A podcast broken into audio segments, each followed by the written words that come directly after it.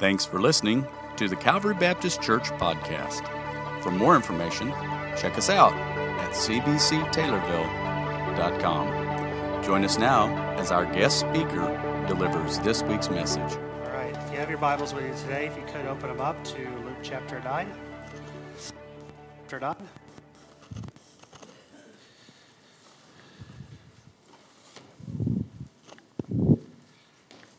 And as you're turning there, I just want to share with you a story about a very well known missionary. And his, his name was Hudson Taylor. Now, Hudson Taylor did not have the luxury that we have today when he became a missionary. We get to, I don't know that it's a luxury to be on a plane for 24 hours, but uh, we're, we're going to be getting on a plane on Tuesday as long as our COVID tests are negative. Um, and we'll be traveling for 24 hours, and 20 of that will probably be on the plane, I think, if I'm correct. But when Hudson Taylor was a missionary, he traveled by a sailing vessel. Now imagine trying to get to your country by a sailing vessel. And as he traveled there as, as a missionary on his first missionary journey, the, the seas, the wind wasn't blowing anymore. The water was just drifting wind wasn't blowing, they weren't able to guide their sailing vessel. They didn't have all the technology with the ships that we have today. And the crew is starting to get nervous because they're gradually drifting toward an island. They're starting to get really nervous, and the captain remembers that they have a missionary downstairs. And so he goes downstairs, really, really panicking, and, and knocks on the missionary's door. And the missionary comes to the door and says, How can I help you? And he says, You believe in God, right? Yeah, I believe in God well, we, we have no wind and we have a sailing vessel and, and we're gradually drifting towards these islands over here. We fear they're going to be cannibals over there. We're going to be eaten. We're going to crash. We're, we're really scared. Can you, can you pray and talk to your God and ask for wind? And Hudson Taylor said, No problem. I'll, I'll ask for wind. I'll pray and I'll talk to God and I'll ask for wind. But what I want you to do is I want you to go upstairs and I want you to set the sails. Now, if you're familiar with sailing vessels, you don't set the sails until there's wind. And so this was going to require a huge step of faith. And he said, Well, the sailors will think I'm crazy if I tell them to set the sailing vessels now before there's wind. And, and Hudson Taylor was really persistent and said, I need you to go upstairs and set the sailing vessels. So he, he goes upstairs and he returns 45 minutes later. He finds the missionary still on his knees praying and talking to God. And he says, Missionary, we have more wind than we know what to do with. You can stop praying now. You know, in life, we see people who live experiencing greater degrees of God's blessings in their life. There are people who live in such a way that their faith is obvious, and God's blessings on those people are equally as obvious. The life of faith, which we're going to talk about today, is lived where there are many unknowns. Hudson Taylor as a missionary, constantly found himself in situations where there were many unknowns. And many of those times, his first thought was, hey, I'm going to trust God with this. I'm going to, I'm going to pray. I'm going to talk to God. Hudson Taylor listened when God said, follow me. We have many examples of the life of faith throughout the Bible. In Hebrews chapter 11, if you want to take a look at that later on, it has several different stories of men and women experiencing this life of faith. We take a look at some of those more familiar stories that a lot of us are familiar with. Noah. Now imagine Noah, and he's, he's in a day and an age where there's no social media, there's no 24 hour news coverage. Um, but I guarantee you that word was starting to spread that Noah is telling people that he was told by God to build this ark, this huge ship, in the, in the middle of dry land, and he was following God's instructions day by day. I bet you word was starting to spread. There was this crazy guy over there building an ark, building a ship, day by day, saying, I'm following exactly what God wants me to do, step by step. What if it did not rain? Noah had a lot of faith in God. We take a look at David's life. Now, David is somebody, if you really study out his life, we can, we can all probably relate to pretty easy because he has his ups and downs on the faith journey. And this particular situation is a story that we're all familiar with, and it's when David faced Goliath. He has an entire military army behind him, and they're all terrified to step out on the battlefield and face Goliath. So David says, I will do it. And the military starts trying to offer him armor. He rejects it, body armor. They start to offer him weapons, and he rejects them. And he walks out of that battlefield with a slingshot and some stones and he faces this giant of a man, Goliath. Now remember, he's got an entire army behind him, but they're not going to back him up. They're terrified. He can't call in drone strikes. They don't have that kind of technology yet. No air strikes. The military, his only backup, is not going to step out there with him. They're terrified. And he faces Goliath, completely trusting God to provide. And then another familiar story with us is when, when Joseph is facing Pharaoh and he's getting ready to tell them that there's going to be seven years of feast and seven years of famine. Now, before this, remember Joseph's been in jail because he was falsely accused of something and Pharaoh has put him in jail. And he's been, he's been spending a long time in jail, and then all of a sudden, Pharaoh hears that Joseph can interpret these dreams. And he stands before Pharaoh. I remember the first time, uh, one of these times, Pharaoh sent him to jail for something he didn't do. So, what if Joseph is wrong? Or, or what if Pharaoh doesn't like what Joseph has to say about the seven years of feast and seven years of famine coming? Joseph had to have a lot of faith in God, just like all these people in Hebrews chapter 11 um, Noah and David. All of these men were in situations where there were many unknowns. And their first choice was God, I'm going to trust you with this. I'm going, I'm going to pray about this. I'm going to completely trust you with this. And I believe that's exactly where God wants you and I on a regular basis. Where our first thought is, I'm going to pray about this. Um, God, I'm going to trust you to provide. I'm not going to try to work it out on my own. Are you living a life of faith? Are you living a life of faith? Are there instances that you can look back on recently where you can honestly say you were in a situation where there were many unknowns and you had no choice but to trust God? That was your first thought. Hey, I'm going to I'm going to trust God with this. I'm going to pray about this. Or did you try to work it out on your own? Every one of you can live a life of faith by learning from these two examples found in the Bible. The first example in Luke chapter 9 is the example of excuses. The first example is the example of excuses. And in Luke chapter 9, we are getting ready to see three people, three people that literally are going to have the opportunity given to them to walk with Jesus to experience what all those other disciples experienced when Jesus was here on earth. And, and they're given the opportunity. And let's see what their responses are. Luke chapter 9, three potential disciples. And we'll pick up the story in verse 57. And it came to pass that as a certain as they went a certain way, a certain man said unto him, Lord, I will follow thee whithersoever thou goest. And Jesus said unto him, Foxes have holes, and the birds of the air have nests, but the Son of Man hath nowhere to lay his head. And he said unto another, Follow me. He said, Lord, suffer me first to go and bury my father. Jesus said unto him, Let the dead bury their dead, but go thou and preach the kingdom of God. And another also said, Lord, I will follow thee, but let me first go and bid them farewell at my home, at my house.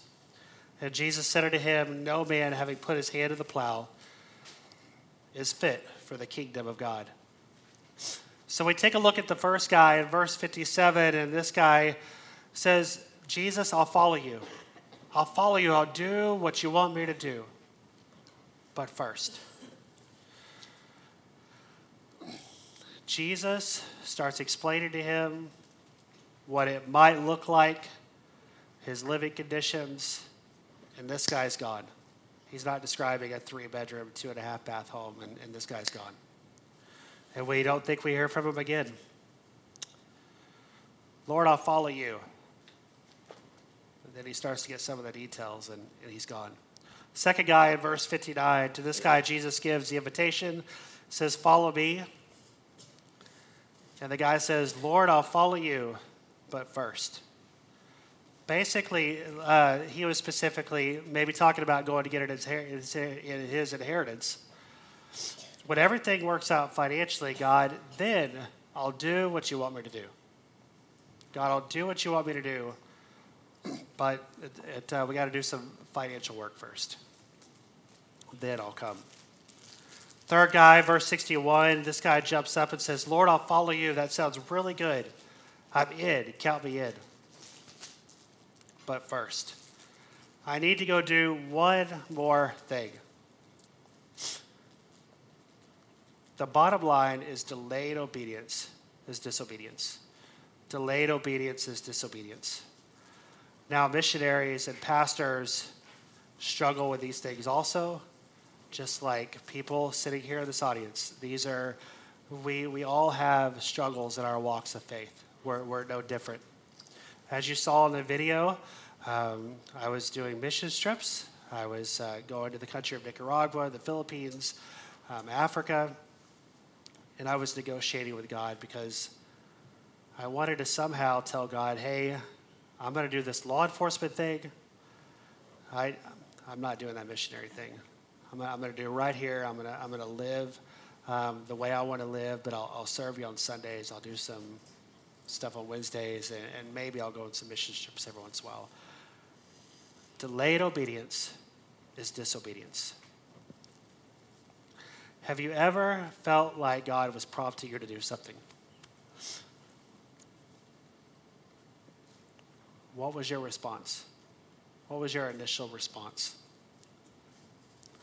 God works through processes, a little at a time. See, we're all waiting for our big break, but it's not coming because we're missing out on what appears to be some smaller things before that.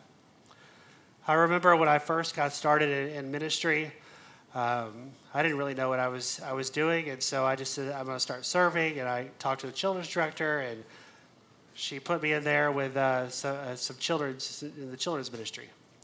Now I worked in law enforcement, and so I thought, okay, um, I can do this because I'll just guard the door. I'm not going to let these people out, and uh, if, if, they get out, we're going to obviously have some kind of protocol in mind, and and uh, they're not going to escape. And so I thought that was going to be my mission in children's ministry is just don't let them escape because I don't know anything about kids at this point. I still don't, but uh, I, I did not. I knew less back then. But uh, very, very quickly, the children's director continued asking me to teach. And I was terrified because I've never taught before. And this might seem like a small thing to some of you, but uh, this was a pretty big deal to me. And even looking at other Bible college students, I was like, uh, this doesn't seem like as important as some of the other jobs some of the other Bible college students were doing. But uh, remember, I said God works through processes a little at a time. He gradually prepares you for the next step. And finally, I started teaching kids, and, we started um, doing other areas of ministry, and God was training me up step by step. We don't get the chance to be faithful in the big things till we have shown God our faithfulness in the small things first. And there's some things that we view as small that are actually a really big deal. Children's ministry is a huge deal. It, um, there, you can be used in amazing ways to be used by God. But we look at different things in church ministry, we say, well, that, that seems like a small thing. I want to go do some of the bigger things. We don't get the chance to be faithful in the big things we have shown God our faithfulness in the big things first. And Matthew chapter 25, 21 says this His Lord said unto him, Well done, thou good and faithful servant. Thou hast been faithful over a few things. I will make thee ruler over many things. Enter thou into the joy of the Lord. Now, I would imagine you love um, when a friend or family member gives you a compliment, or maybe even a coworker or a supervisor gives you a compliment that makes you feel good. One of the things that we've realized um, in the last couple of years, I think we've always known it, but it's been a constant reminder in the past couple of years because of COVID, is we never know when our last day on earth could be. And I would imagine one of the greatest compliments that you and I could get, one of the most amazing compliments you and I could get is, as this is our last day on earth, we enter into heaven, and God meets us at the door and he says, Well done, thou good and faithful servant. But a lot of times, what we end up doing is we give God excuses. Lord, I'll give you money, but first you got to give it to me. God, I'll trust you with that, but let me try to work it out on my own first. First, let me see how it's going to end up. What's the rest of the story? Maybe God wants you to start tithing. Maybe God wants you to give more to missions. And we say, well, first I need to, to pay off this bill or I need to get a raise. All the excuses that we make just prevents us from taking those steps of faith. The third guy says, Lord, I'll follow you, but first. The second example this morning is example of obedience. The second example is example of obedience, and we pick up the story in Luke chapter 10, verses 1 through 4. Now, in this chapter, we're going to see Jesus send out 70 people two by two. Let's go ahead and see how they respond. In Luke chapter 10, verses 1 through 4, after these things, the Lord appointed another 70 also, and sent them two and two before his face, into every city and place, whither he himself would come. Therefore said he unto them, The harvest truly is great, but the laborers are few. Pray ye therefore the Lord of the harvest that he would send forth laborers into his harvest. Go your ways. Behold, I send you forth as lambs among wolves.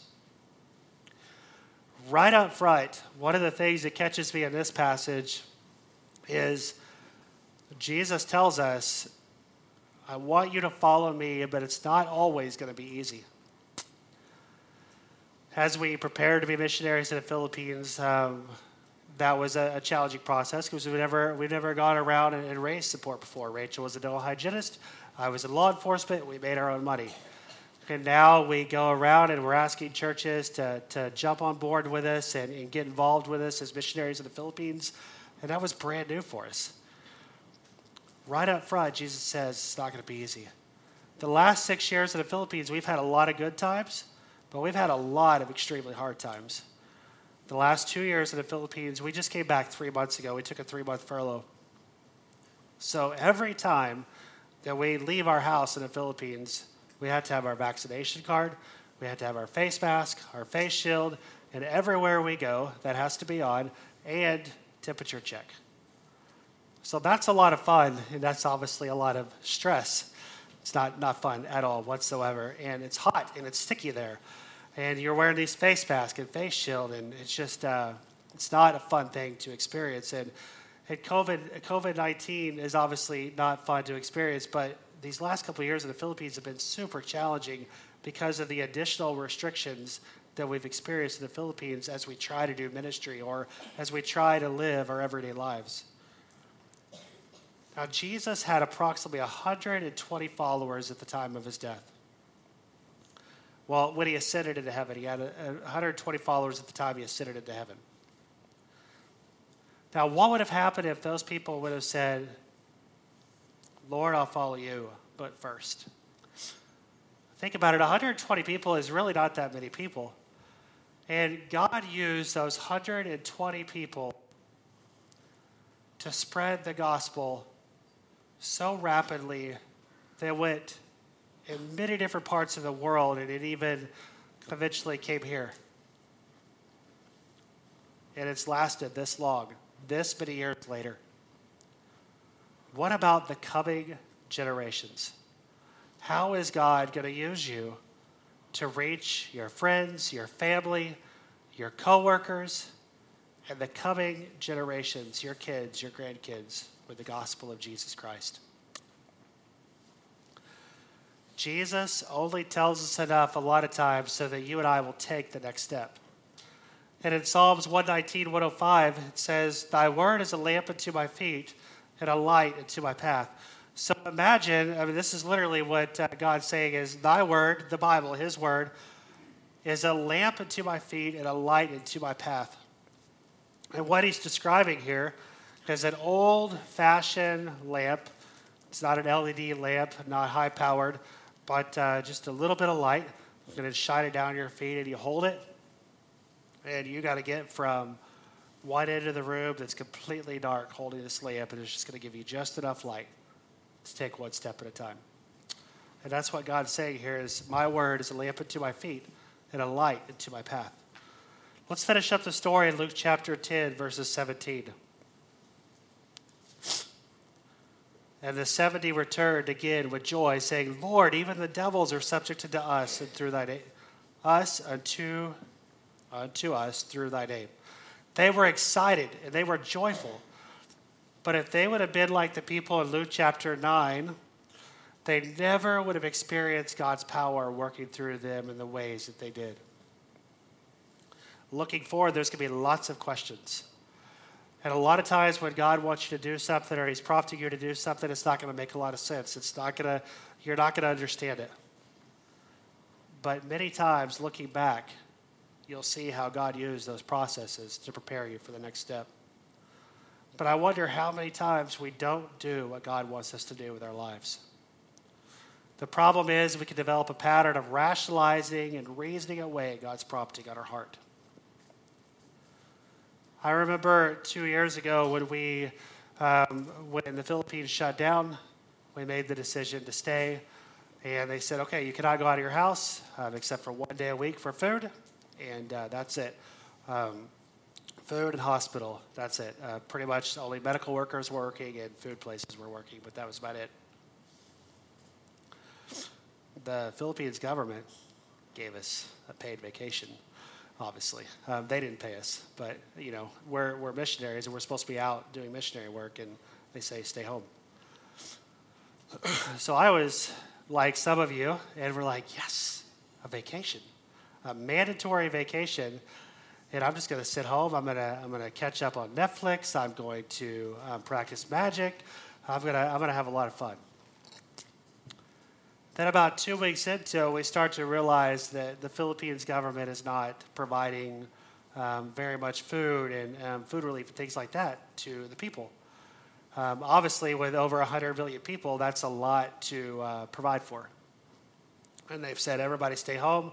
You can only go to the market one day a week, um, and we're going to have a little pass so we know that this is your day to shop. Um, but you just told everybody they have no jobs and you're, you're staying home. And you're not giving them very much food. And so now remember, the government says you, you have to stay home. And, and I really wanted that vacation, to be honest with you. And that two weeks was a nice vacation, but we started to realize people in our ministry area were not um, they, they were in need of food and supplies. So we went to our local government office in our ministry area. We said, hey, um, one of the opportunities to get out was food relief. If you're willing to do food relief, if you're willing to provide supplies, you could get out. So we said, hey, we want to provide uh, food relief to the people that are in our Bible studies. Can we do that? Can you write us a pass to get in? Now, this was a pretty cool pass because this literally accessed our entire town, even like the clo- the closed subdivisions that wouldn't let you in. Um, it was pretty cool to say, I got this pass. I could get in this neighborhood. No, you can't. No, look at this. Your your captain said I could. So that was fun because that was one of the few times that I could say, no, you don't. You don't have power. Your your captain told me I could get in.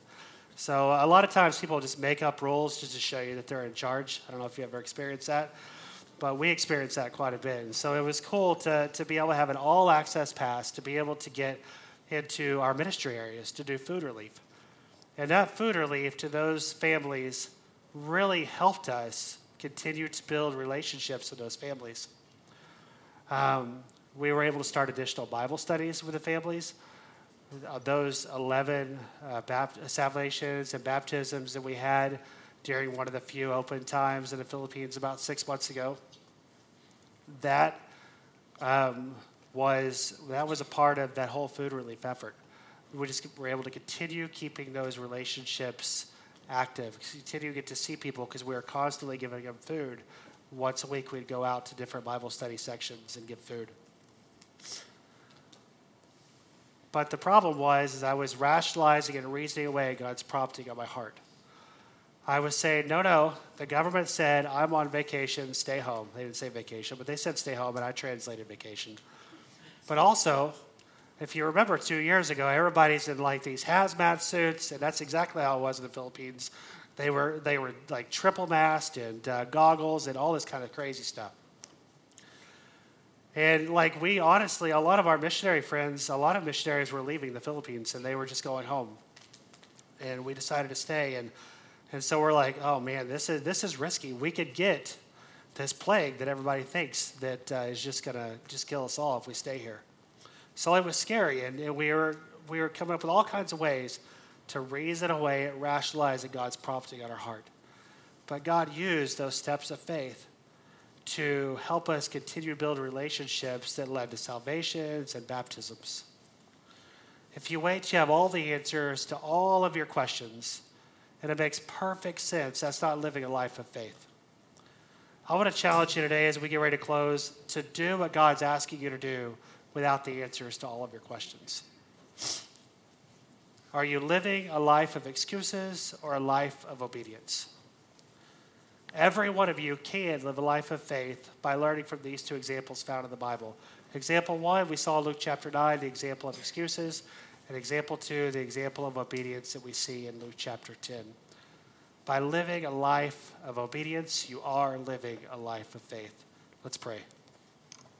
Dearly Father, I come to you in prayer right now, Lord. I thank you so much for this opportunity today to come and share how you're um, using the people right here in Taylorville, Illinois, um, through us in the Philippines, through their prayers and their financial support. I thank you so much for the opportunity to open your word and share and, and challenge um, each and every person in this room to, to, to continue trying to live this life of faith with your strength, with your guidance. I just ask that you will just help us uh, trust you, to follow you, and to continue taking those steps of faith. In your name I pray, amen.